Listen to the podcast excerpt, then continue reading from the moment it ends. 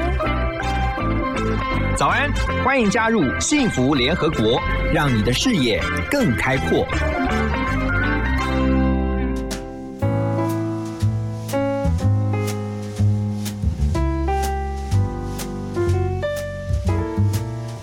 大家早安，我是何荣，欢迎来到幸福联合国。每周一到周五的早上九点到十点钟，我在 FM 一零二点五幸福广播电台。今天我们来关心的还是孩子的教育问题、教养问题啊。我常常觉得一个家庭对于孩子的影响深远啊，因为孩子的生活当中不是在学校，那就是在家里，而且在家里的时间其实是非常多的。那所以呢，我们常常也听到。教养教养哈，也要教也要养啊！真的，所有的父母亲啊都很伤脑筋啊，这也是父母一辈子的功课。最近有一本书啊，今天我们要特别来聊的这本书呢的书名很有创意，叫《无意良母》，然后呢是赖小妍育儿日记 Plus。叶秉成观察笔记，今天很开心，在电话线上我们邀请到了两位一起来跟我们分享，欢迎赖小妍、小妍，也欢迎叶秉成教授，欢迎两位。Hello，大家好。哎，大家好。好，我先来讲一下哈，这个我觉得两位的结合很特别。我也在序里面有看到了两位，两位会一起来推出这样的作品、这样的书哈，其实是有一个很奇妙的机缘的。我们先请叶老师来讲一下好吗？嘿，我就因为就现在呃，这个因为小妍她的这个大女儿就是也是我们无界塾实验学校的学生的哈、嗯所以因为这样就有一些结缘这样子哈。那因为我在脸书上也常会看到有很多人来回应留言的哈，那那一开始觉得哎。小圆的这个留言，他的文字就蛮有趣的哈、跟这个其他人的留言就蛮不一样的。嗯后来我点进去看以后，发现说，哎，他常常都会写一些他这个养儿育女的这些故事哈、那我就觉得，哎，很有意思，很有意思。啊！我以前也常会帮忙分享。嗯。啊，但是分享一段时间之后，我就觉得，哎啊，这里面这些很多故事，其实我在看这个里面，其实它里面有很多的一些想法跟跟一些思路，我觉得其实对很多爸妈来讲，教养小孩是很有帮助的，因为我觉得最重要最重要的好处是，我觉得它可以让更多的爸妈不要那么焦虑。不要那么焦虑，因为我觉得我们很多爸妈啊，在教养小孩这件事情都非常的焦虑，然后都一直在找所谓最好的模式、成功的模式，然后我们也会担心这个、担心那，担心他小学数学没有一百分，担心他这个考试怎样。可是我觉得你在看小学在带他们的孩子的时候，这些事情好像都没有那么重要。嗯啊，那他有更多更多其他觉得他更重要的东西，但是但是其实我觉得就是那个孩子其实就不会感受到很大的压力，然后爸爸妈妈一直急着跟别人做一样的事情，然后会跟别人的小孩子做比较，嗯。然后你就会给自己更大的压力。好，那我觉得希望小恩或者我就跟小恩讲说，你要把这个故事把它整理成一本书，好，然后我们也帮助更多的爸妈看到说，哎，因为这样小孩可以这个样子，哦啊，你也不用跟人家比，你可以发展出孩子很独特的，他属于他自己很独特的东西，哦，那这个其实孩子也可以长得很好。好 OK 所以这个后来书这样子。了解，那我们就来问一下小严哈，因为我先来介绍小严好了。小严其实他的这个 走跳江湖的封号叫资深老母，因为他，哎呀，你不要以为他很年纪很大，其实他很年轻啊，但是她已经有三个小孩了哈，三宝妈。然后呢，刚刚有问了一下，其实嗯老大已经十四四岁，十四岁了啊。嗯嗯。那我简单就先问一个问题：你也曾经像刚才叶老师讲的，就是陷入所谓当爸妈的焦虑吗？我自己觉得焦虑多少是有的，就是你如果很在乎，嗯你很在乎，你就是会有焦虑。就包括我自己，呃，常常在说我是怎么看待小孩，可是有很多爸妈他还是会留言说他还是很焦虑啊，他没办法。我觉得这个没有办法，嗯靠别人告诉你不焦虑，你就会不焦虑。我也会有，可是我会做的就是我尽量不要让我自己被焦虑感淹没。嗯哼，就是我觉得清醒很重要啦，就是说你要怎么去想，怎么去想那个观念，然后让我自己不焦虑，那也嗯不要影响到小孩。那刚刚提到了尽量降低作为爸妈的焦虑，啊，你是嗯如何就是让自己的焦虑降到最低？我其实一开始呢有小孩的时候啊，我突然想到前几天那个追的剧《纸房子》，嗯它里面有说到一句说，我觉得这个很符合我自己的想法，就是说，他说生命中很重要的事物代价都是很大的，包嗯括自由、理想这些。可是我其实一开始有了小孩以后，我就把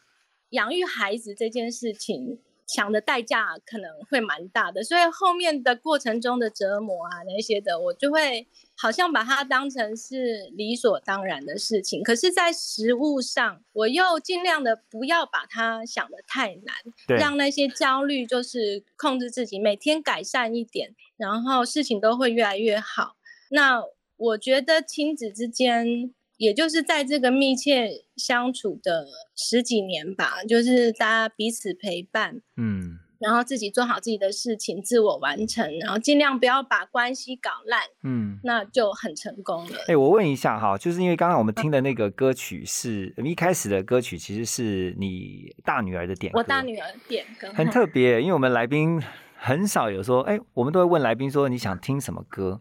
那，但是你嗯却是把孩子点的歌，因为等一下我们还会陆续的播放这个你其他孩子的，好像是包括老二跟老三他们各自的点歌。大女儿为什么要点这首 Katy Perry 的？他们最近就在听这个歌啊，我家随时 就是都是这些流行音乐。嗯她十四岁，他青少年，他现在有没有青少年的症状？嗯，我觉得有很中二吗？没有，因为我觉得他青少年的部分是他真的一直在找自己，哎，就是说嗯他到这个年纪，他觉得他快要长大了，嗯，然后他可能要想大学的事情啊，他的专长在哪里，他其实很认真的在想这个事情。那对话上，当然你就的确不能用小孩子的方式跟他对话，他会不高兴嘛。嗯那如果说是那种很中二的跟爸妈对抗，这个倒是没有，因为他的嗯实际的个性哈，哎。他不会让自己就是跟父母搞成这样。好，那我要先嗯赶快问一下叶老师，快速回答。老师，嗯你的这个经验哈，叶老师您的经验，就是说，像我们常常讲说，啊，孩子怎么到青少年都变中二、中二生，这个是跟个性有关呢，还是说跟家庭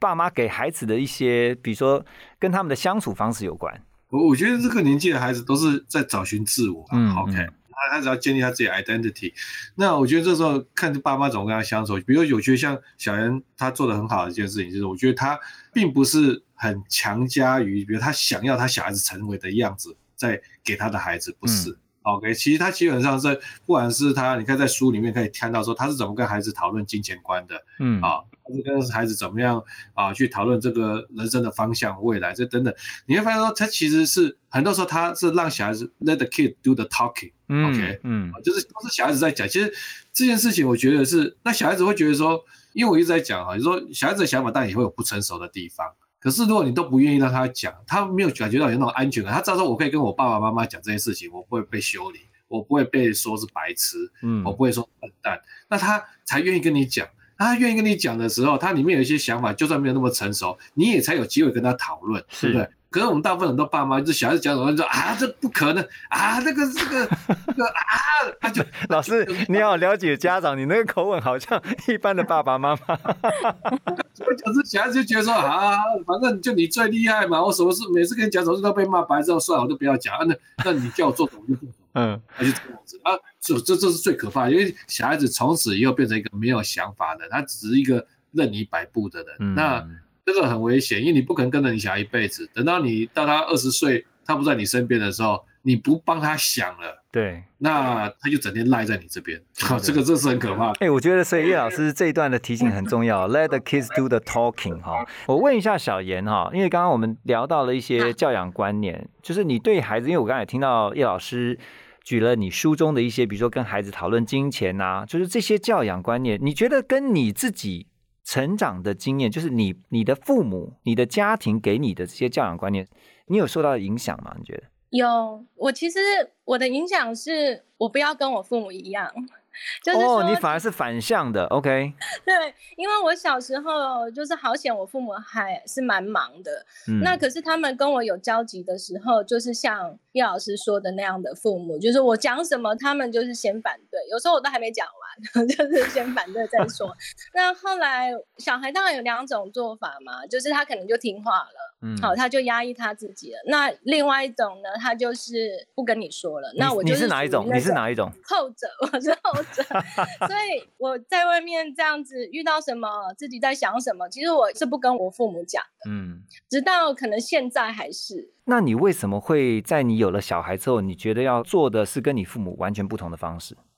我想要一个良好的亲子关系，嗯我我希望跟这个小孩的这个缘分也好，或者是说。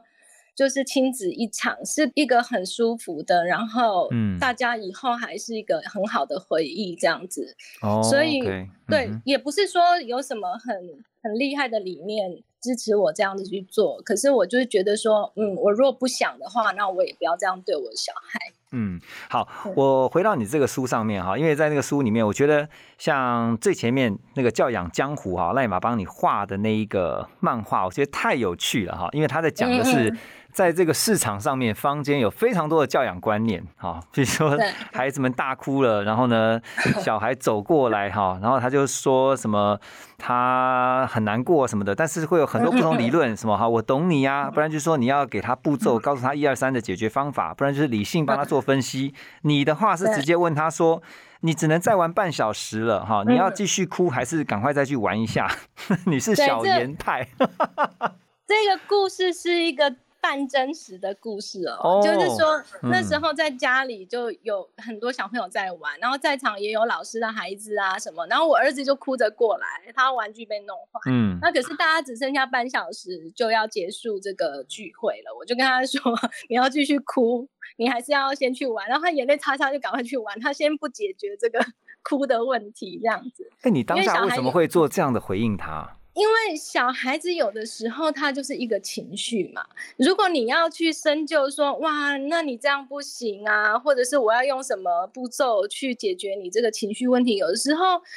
太过了，太慎嗯重了，所以他搞不好也听不懂。他听对不对不懂，然后也太不省心了。就是我想要用更快速的方式达到那个结果，而且不重要嘛，因为你只是在玩，然后一下子心情不好，然后我们有的时候现在的父母有时候太紧张了啦。嗯要说的其实是这个。我刚刚从你的分享当中，我听到一个重点哈，就是你懂得了解孩子的心理，就是你会换位思考。你会想，如果我是小孩，我当然现在玩最重要，因为我还剩半小时，所以你就问他这个问题说，然后我帮他解决完，他又嫌我说，然后我还想玩，然后我刚才都浪费时间在这边跟你讨论。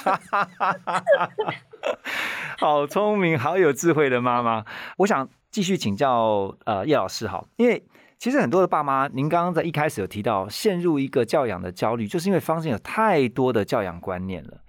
可是众说纷纭，然后每一个也都言之有理。那父母亲的话，叶老师，您觉得该怎么样从这些教养的理论当中去找到自己适合的呢？我先提个概念啦啊哈，我觉得其实很多的爸妈哈，最焦虑的爸妈是哪一种爸妈？往往是那一种，可能他这里在事业上哈，然后见多识广，嗯啊，可能做的蛮成功的，这个自己事业蛮成功的这种爸妈哦，其实他反而比较容易焦虑。嗯那他为什么会焦虑？就是因为我常常讲，这一群爸妈最大的问题就是最大的焦虑来自于他忍不住啊。什么叫忍不住？就是说他见多识广，那他觉得说他的见识比一般的爸妈比其他爸妈更多。OK，嗯那他就会觉得说，我既然比别人更了解这个世界，我就要把这个东西变成我小孩子赢人家跑得比别人家快的利基。嗯那他就很忍不住要告诉他小孩说，你要怎么做才是对的，你要怎么样才能够走捷径，怎样才不会失败，怎样才能够更快成功。嗯所以当小孩子跟他讲什么想法，他就说啊，那个没有，有更好的想法啊，这个你这么做不好，这样做不好，有更好的做法嗯 啊。他其实一直希望他可以跑得比别人快，嗯可是这个很不 OK。为什么？我刚才讲这个过程当中，你的小孩子的自我就没了，因为他的很多很宝贵的想法跟你讲，都当然啦，他不会比你成熟嘛，他想法不会比你好，是所以他就慢慢的觉得小孩子被你弄成没有自信。嗯他就觉得说，不管讲什么，我爸妈都觉得我的方法不好。然后久而久之，他甚至开始逃避责任，他就觉得说啊，反正都是你会帮我想好，我就不要想了。对然后甚至更糟糕的是，他开始有一个心态，就是哦，我以后我的人生过得不好，都你要负责，因为我我都是照你们做的。哎，那这样的话，是不是就很容易培养出我们常听到什么妈宝、爸宝，但是什么阿嬷宝什么之类的？没错，没错。所以我我觉得小圆这本书他在传递的一个概念，就是你可以看到，我这就像我在里面写的一篇，我说你看小圆其实他是很厉害的一个人，但是他在孩子面前会装弱，你知道意思吗？哦，OK。哦，那是小孩子在很多的事情上面，小孩子他们就会讲他们很多的想法哦，然后其实在这个过程当中。孩子他那个自我还有他自己的能力就会慢慢的建立起来，所以我常常在跟中产阶级的爸妈在谈一个概念，就是说我们要知道说我们给我们的小孩最好的是什么，能够给他想最好的东西，不是让他比较容不容易失败，或是让他比较能够走捷径，不是。嗯，如果我们教出一个小孩子是他都觉得说我一定要走捷径，这这是好事吗？当然不是好事啊。是是，那我问一下小严哈，那刚刚叶老师有讲说你都会在孩子面前适时的示弱哈。你有哪？你可不可以举一个例子？比如说哪些？你是讲啊，妈妈不懂是这样的吗？不是啊，其实我装弱的部分就只是承认我弱而已。像像什么？像什么？像我数学就只能教到小五啊。嗯。然后再来我就不行，而且我还会算错。那。对，那我就其实事实上我就是不行嘛。那可是我不会说硬说我会，或者是我单字有的时候背错，小孩来问我，我就我就说我真的不会。嗯，对。那我其实是有一个发现啦，就是说像我们这些父母很认真工作嘛，然后看似好像有一点成绩，那你会觉得说我我也没有对小孩怎么样，就是为什么他要觉得有压力？可是其实小孩有，因为我小孩他真的有。这样跟我讲，他有反映过。那有，你说是老几？老大，老大。他他很小就会讲这种比较深入的事情。嗯，那他有跟我讲说，虽然我没有给他压力，可是他真的有压力。嗯，那我觉得说，其实我们也不是样样都会，会的其实很少。那你看似好像成功的东西，如果要带给小孩压力的话，我觉得。不用，那父母本来就不是很万能的嘛，你要盯那个东西又造成小孩压力，我觉得就没有必要。嗯嗯，真的这个很好的提醒哈，我一直很好奇你平常跟孩子三个孩子的互动，然后你刚刚有提到了一些，那我要问的是说，因为人家说教儿子跟教女儿有时候教法不一样，你的方法是怎样？我其实三个都不一样，那嗯，我不晓得男女的差别，因为我的基数也不够，我儿子也才一个，所以他们个性不一样，然后所以我对待他们的方式是差很多。那我儿子，我不晓得是男生女生的关系，他就是一个很活泼，他就很纯正的一个。天真活泼的小男孩这样子，那你说呃三个都不一样，你是怎么样去针对他们的不一样，然后去决定你的教法？看事情，就是看遇到什么事情决定。就是其实我我不是说遇到什么问题，然后都会怎么做，就是看。遇到什么状况，像举个例子好了，比如说小孩要跟同学约出去好了，嗯，那我家老大我就会一直鼓励他，因为他就是属于很宅，他不喜欢哦。社交的人，嗯，然后我老二就是疯狂爱社交的，很喜欢交朋友，所以我就会有一对他就是要交各种朋友，他可能有点受到。他老二情节蛮严重的，所以他会向外获取一些认同吧。所以他是老老二的那个特性就是要合纵连横。对他要 在外面找到大量的认同，所以我会有一点点限制。OK，所以就是都看状况。那老三呢？老三现在八岁，应该也是有不少朋友吧？老三他前阵子就自以为。因为他就是人人爱的那种小男生，然后他现在升上三年级，一刚开学的时候，他有一点点，那时候大家还不太认识，他就觉得没有被选上班长。很伤心，他说：“妈妈，那个是不是没有人喜欢我了？”然后他最近又发明了很多方法交朋友，现在目前还蛮成功的。对对所以就都不一样。像我们常常讲说教养哈，因为其实现在的爸妈真的也是资讯有非常多元的管道啊。那我想进一步请教叶教授，就是说，呃，我们也常看到很多国外的一些不错的教养观念。老师，你觉得有没有哪一些您自己也觉得这个国外的父母亲在教养孩子上面，觉得还蛮值得参考的？其实我自己是倒没有特别觉得说一定要这个跟国外取经嗯因为说实在，我觉得不同地方的小孩面对不同的社会还有压力都都是不一样。而且有差距化，而且我们的文化背景也不一样哈。那华人呐、或者说像一般像东西方的这种教育或者教养的观念上面，其实是有一些落差的。对对对嗯，那但是我我觉得，如果以在国外来看，其实这个跟我刚才前面在讲一个观念有点像，就是说，嗯。我觉得比较重要一件事情是，我们做个中产阶级，如果是个中产阶级的爸妈，你可以思考说，你给你小孩最好的东西，其实不是告诉他每一件事情的捷径是什么，嗯。而是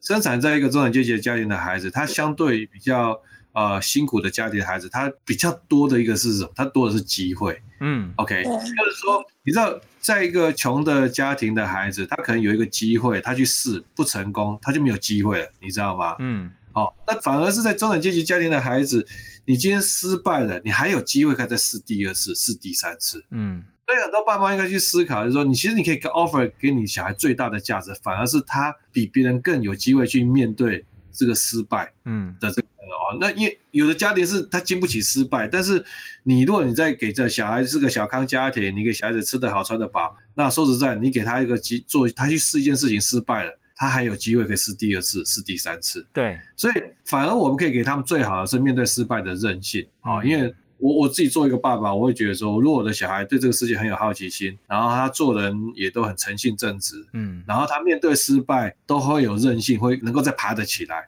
嗯，那我觉得接下来二十年他做什么都很放心，因为我觉得他应该都混得还不错，这样子。欸真的哎，因为知道呃，我们其实，在前一阵子我们节目还特别针对失败学哈做了一个企划的主题，就是让大家能够从失败当中去学习到一些功课。那怎么样让孩子能够去从感恩，或者是说知道这个现在的状况，然后呢，能够在这样的一个像刚才叶老师所提到的哈，从失败，哪怕是失败当中都能够去学习到，在这一块上面的话，小严你是怎么教孩子？我们就讲失败好了。我自己觉得说，刚才老师讲的很有道理哦，就是说中产阶级的父母，他是如果你可以，小孩是可以承受，就是在经济上啊，在现实上，你是可以让他承受一点失败的话，嗯你就可以放松一点。像我女儿最近，她开始会想说她要读什么学校了，她现在已经算九年级，那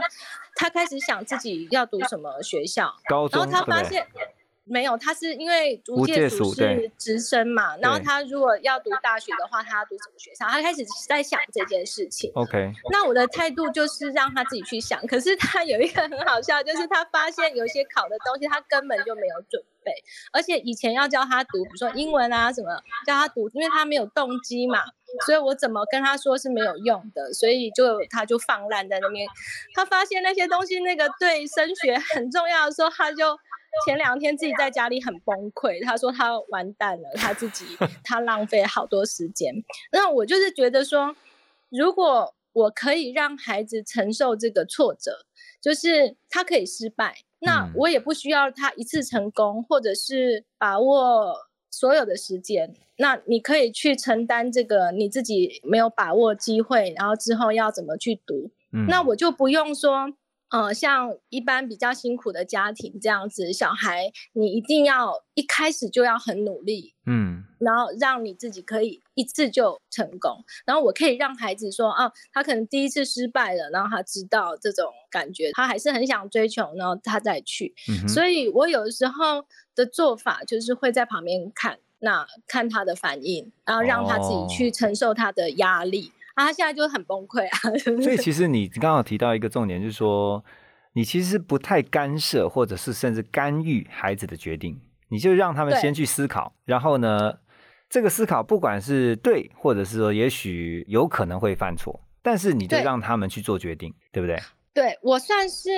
会教他们，嗯但是我会留一个像缝隙的东西，让他去反对我，或者嗯是说、呃觉得妈妈说的不对，嗯，那你可以去做你自己的选择。我不会说很强硬的说哦，因为我的见识比你多啊，我就一定要这样。因为我自己小时候就是这样嘛，那我不想要再继续那样子的态度对小孩。真的，我我觉得，因为大部分呢，我们所听到的爸妈就会用一种说法是说，呃，都是为了孩子好的出发点，所以呢，希望孩子少走点路，比如说失败的路不要再重走啊，啊，或者说曾经爸妈跌过的跤不要再跌一次，都会是用这样的方式。那我想最后是不是也请你来讲一下说，那你有没有这样的观念，或是你觉得你也应该嗯希望孩子不会重蹈覆辙嘛？还是说你有不同的想法？我觉得可以耶，就是说，